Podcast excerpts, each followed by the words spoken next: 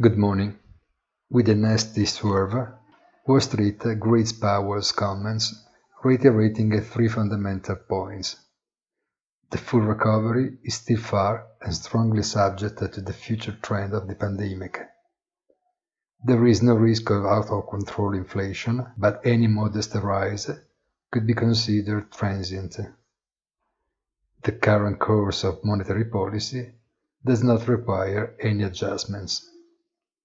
Nothing strange, but maybe not exactly what such euphoric markets wanted to hear.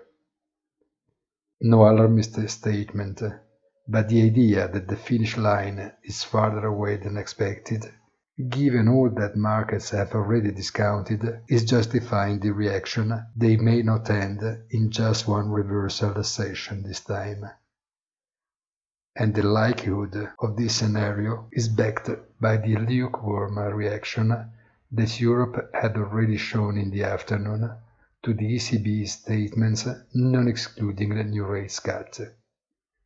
Have a nice day and please visit our site easy-finance.it.